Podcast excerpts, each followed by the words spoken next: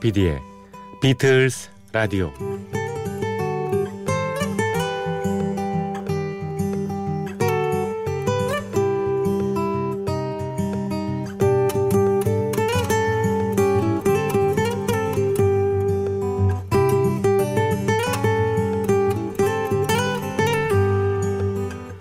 여러분 안녕하십니까 MBC FM4U 조피디의 비틀스 라디오의 진행을 맡고 있는 MBC 라디오의 간판 PD 예, 조정선 프로듀서입니다.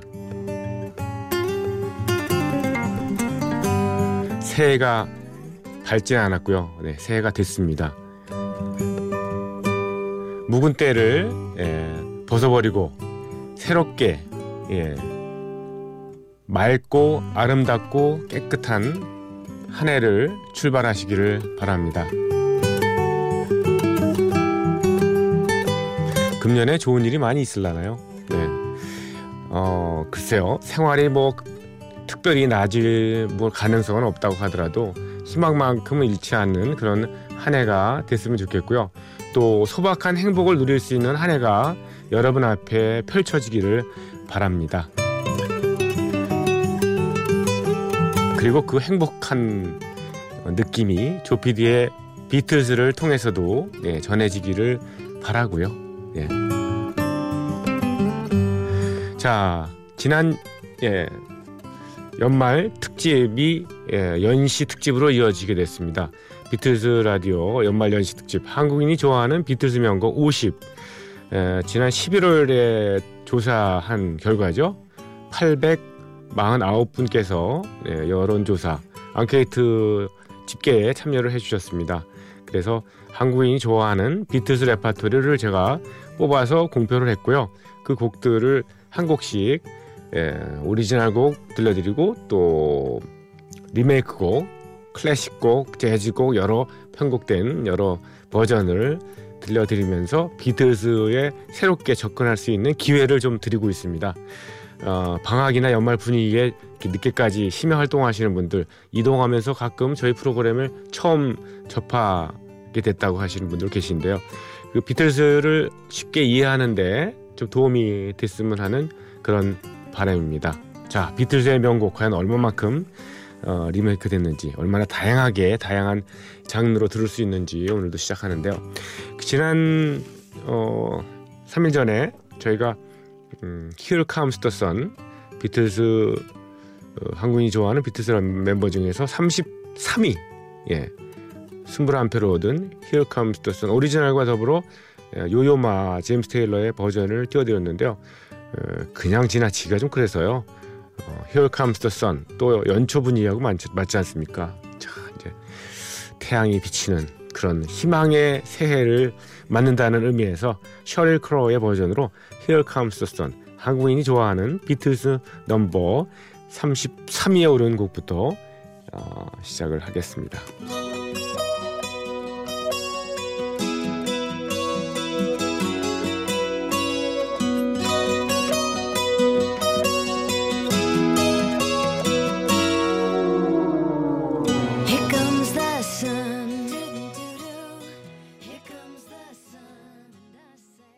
참 탄탄한 보컬 실력에다가 예, 연주가 아주 짜임새 있죠. 셔릴 크로의 Here Comes the Sun이었습니다.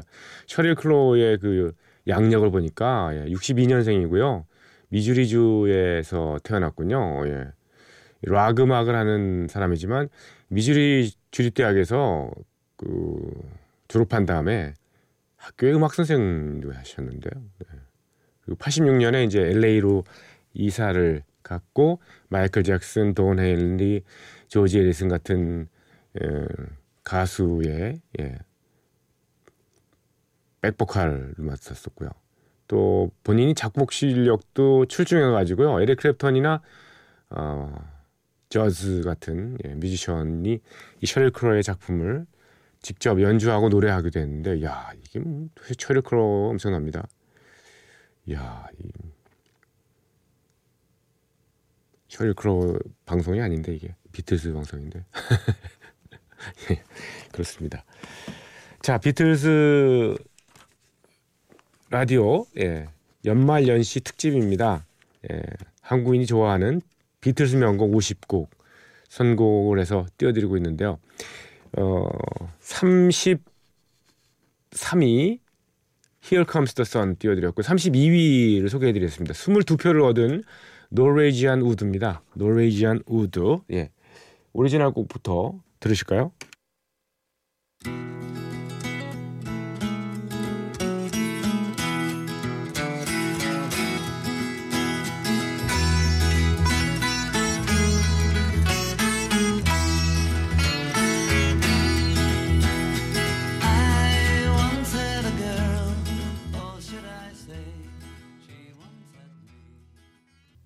네, 귀 익숙한 음악 Norwegian Wood였습니다.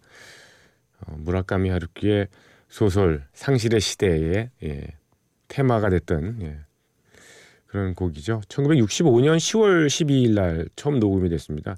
멜로디와 가사의 대부분은 존 레논이 썼지만요. 가사 일부는 폴 맥카트니가 뭐 전체적인 컨셉을 잡는데 도움을 줬다고 하네요.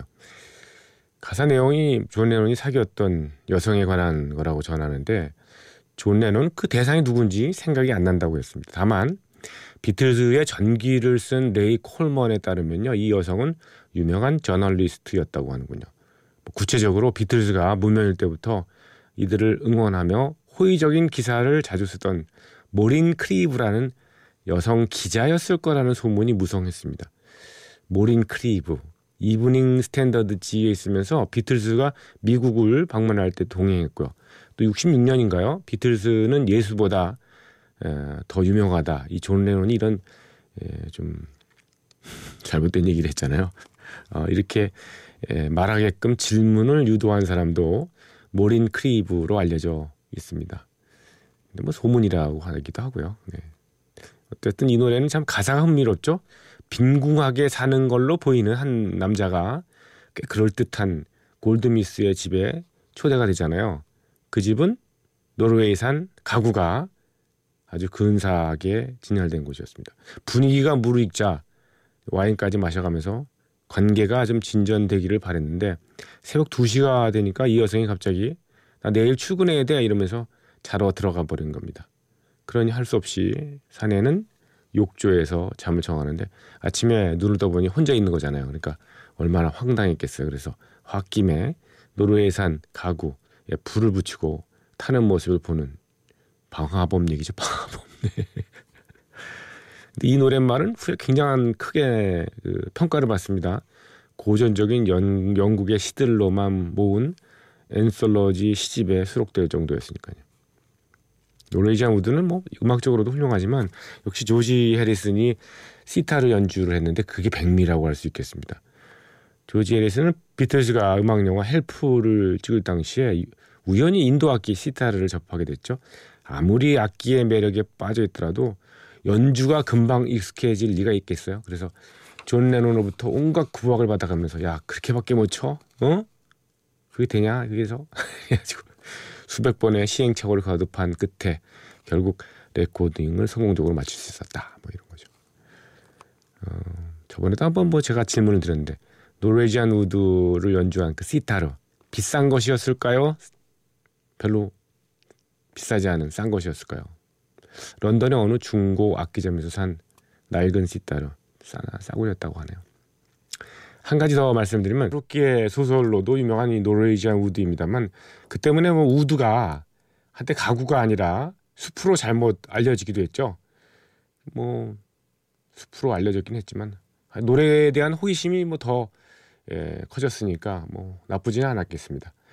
자, Norwegian Wood, Norwegian Wood. 예, 지금 준비한 어, 피아노 연주곡이요. 예, 제이콥 켈러의 예, 피아노 곡인데요. 이 제이콥 켈러는 클래식 피아노 연주자이기도 하면서 뉴에이지 쪽에 또 굉장히 유명한 그런 어, 사람입니다. 어, 제이콥 켈러의 Norwegian Wood.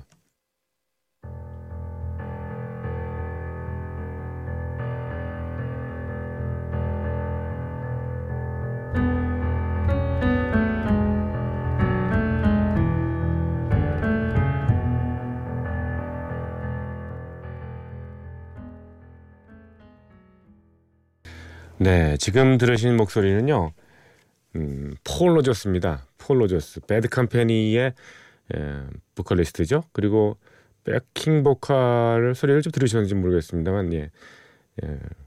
Heart라는 여성 그룹의 예, 멤버죠. 앤 윌슨 예, 목소리도 들렸습니다. 이 British Rock Symphony라고 해서요. 예, 락의 대표 주자들이 예, symphonic 오케스트라와 함께 협연을 하면서 이런 레퍼토리도 소화를 했네요. Norwegian Wood였습니다. Norwegian Wood는 워낙 명곡이라 가지고요. 예. 한 가지 버전을 더 준비했습니다. 이거는 정말 듣기 어려운 예, 방송에서는 거의 나올 수가 없는 아마 버전이 아닌가 이런 생각이 드는데요. 네. 뭐냐면요. 어, 베이스 연주입니다. 베이스 연주. 예, electric 베이스 연주. 빅터 우튼이라는 유명한 베이시스트가 있습니다. 1964년생이고요. 미국 출신이고요. 예. 이 그래미상을 다섯 번이나 수상했던 사람입니다. 한때는 그 베이스 주자 유, 유명한 사람 세 명이 SMV라는 그 이니셜을 따가지고요. 음, 그룹을 결성한 적이 있었어요. 스탠리 클락 그리고 마커스 밀러 그리고 지금 음, 소개해드릴 빅터 우튼입니다. 빅터 우튼이 이 Norwegian Wood를 리메이크를 했는데요. 들어보시면 이게 굉장한 섬세한 그 청력이 오게 되는 그런 예, 예, 레퍼토리입니다. 한번 들어보세요. 정말 묘한 느낌을 주시, 주거든요. 라디오 또는 뭐 이 이어폰에 좀 예, 볼륨을 좀 올리시고요. 한번 들어보십시오. 예. 네, 빅터 우튼의 예, 노르웨이지안 우드입니다.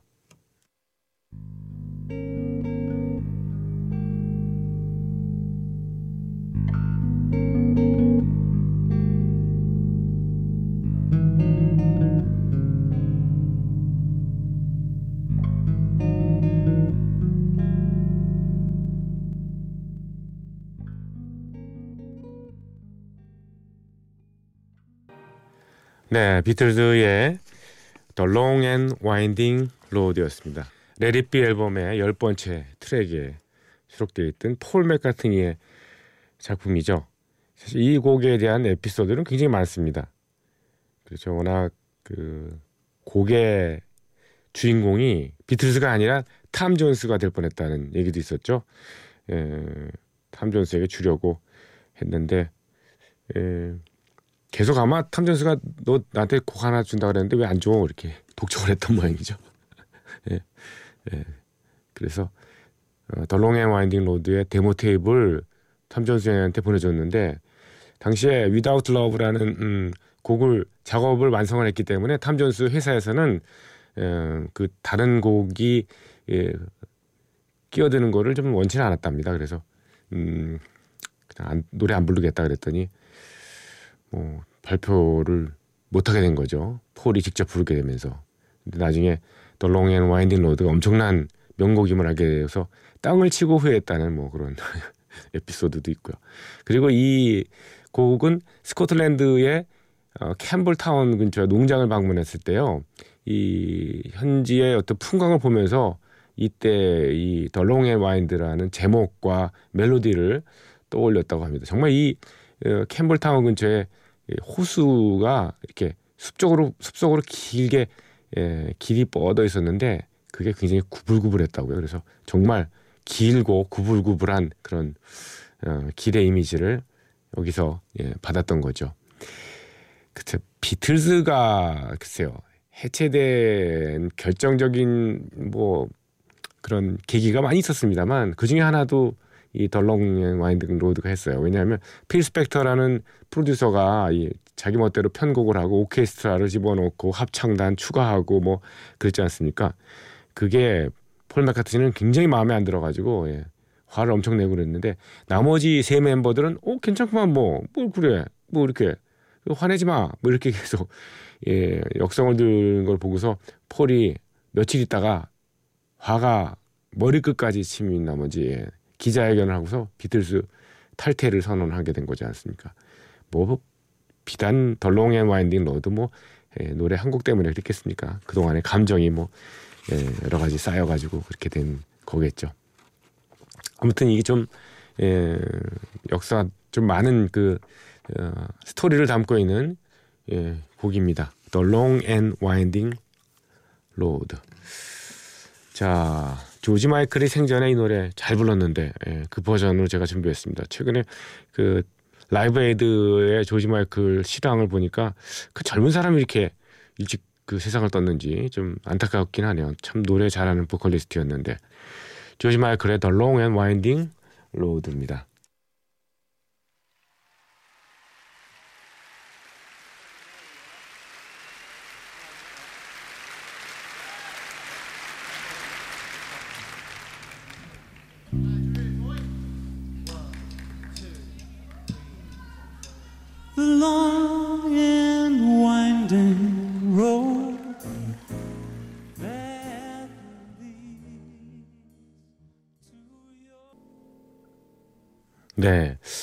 연주 참 멋지네요.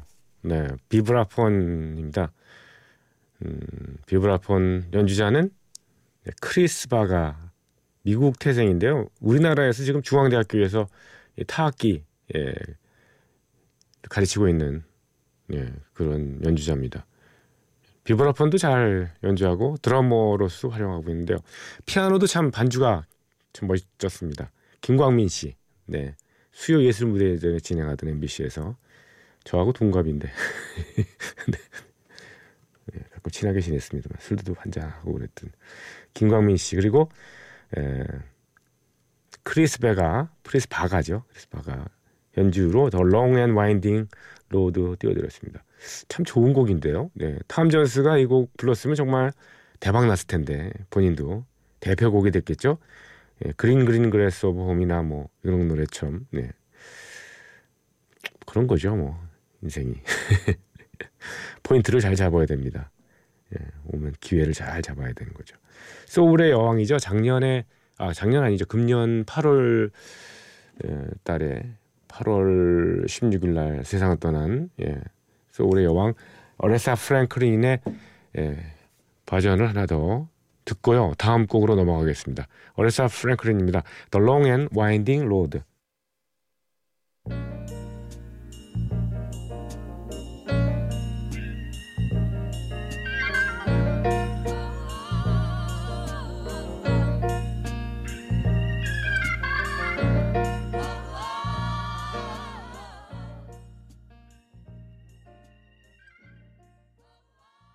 조피디의 비틀스 라디오가 뽑은 한국인이 좋아하는 비틀스 명곡 50 중에서 30위에 올랐습니다.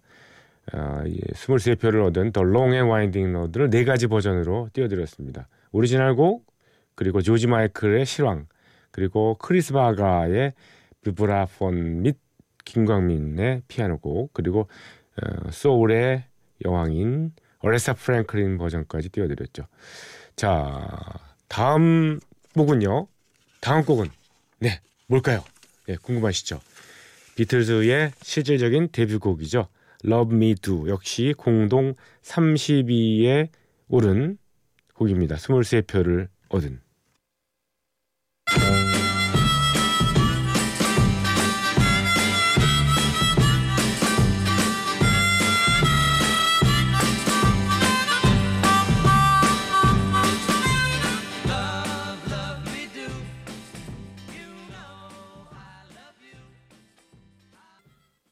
네, Love Me Do였습니다. 예, 비틀즈의 실질적인 데뷔 곡이죠. 예, 기념비적인 뭐 데뷔곡이라고 할까요? 네. 비틀즈를 좋아하는 Beatlemania로 본다면 이런 단순하고 단조로운 음악이 이들의 출발이었다니 좀 놀라워할 수도 있는 그런 레퍼토리입니다. 하지만 팝음악이라는 게 팝음악이요. 심플함이 기본이라는 거 알게 합니다. Love Me Do. 이 곡의 얼개 에, 기본 방향 뭐 멜로디 이거는 다 폴 맥카트니가 만들었죠. 중학교 다닐 때 이 멜로디를 완성했다고 그러고요. 나중에 그 존 레논이 좀 마무리를 좀 거들었다고 하네요. 실은 비틀즈의 영국 EMI 레코드사의 계약 즈음에서 오디션 곡도 바로 이 곡이었습니다. 실제로 레코딩 때는 약간의 우여곡절이 있었죠. 예, 프로듀서인 조지 마틴이 이때 막 그룹이 합류한 그룹에 합류한 그 링고스타의 실력에 의문을 품었던 거죠. 그래서 녹음 세션은 앤디 화이트라는 전문 연주자를 기용했습니다. 그러면 링고스타는 이 데뷔곡을 예, 녹음할 때 뭐로 했냐고요? 네. 드럼 대신에 탬버린 소리 들리잖아요. 착착착착 이거 링고스타의 실력입니다. 그렇다고 뭐 링고스타가 계속 손을 놓고 있었던 건 아니죠. 연습이 아닌 발매 직전에 17번째 세션에는 링고스타가 어, 드럼 스틱을 잡았다고 합니다. 싱글 음반에서 듣는 연주는 링고스타의 플레이고요. 그 다음에 그 앨범에 속해 있던 그 어, 연주는 앤디 화이트 이렇게 예, 이해하시면 되겠습니다. 1962년 10월 5일 데뷔 싱글이 영국에서 발매가 됐죠. 또 한 가지 더 말씀을 드리면 그 Love Me Do 인트로 그러니까 전주에 흐르는 하모니카 연주가 있는데 이 부분의 아이디어를 제공한 팝이 있습니다. 사실 예. 이 하모니카 연주에 아이디어를 제공한 팝은 브루스 채널의 Hey Baby라는 컨트리송입니다. Hey Baby 곡은 제가 어, 언젠가 한번 들려드린 적이 있었는데 예, 그렇죠. 예, 저 링고스타도 리메이크를 했었고요. 자, 어, Love Me Do 이 곡을 예, 아, 아이들의 목소리가 아주 상큼한 아비 프린세스 앤 소피 토레스의 연주와 노래로 듣겠습니다.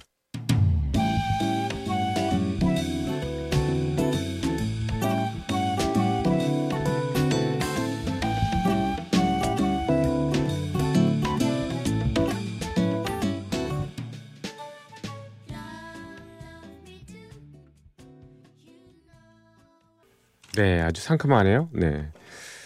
음, Love Me Do, 아비, 프린세스 앤 소피 토레스의 연주와 노래였습니다. 여러분과 작별해야 될 시간이 왔습니다. 내일 이 시간에도요, 어김없이 한국인이 좋아하는 비틀스 명곡 50으로 이어드리겠습니다.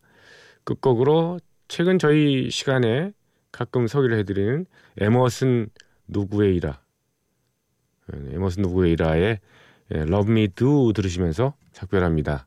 조피디의 비틀스 라디오 예, 내일 뵙겠습니다. 고맙습니다.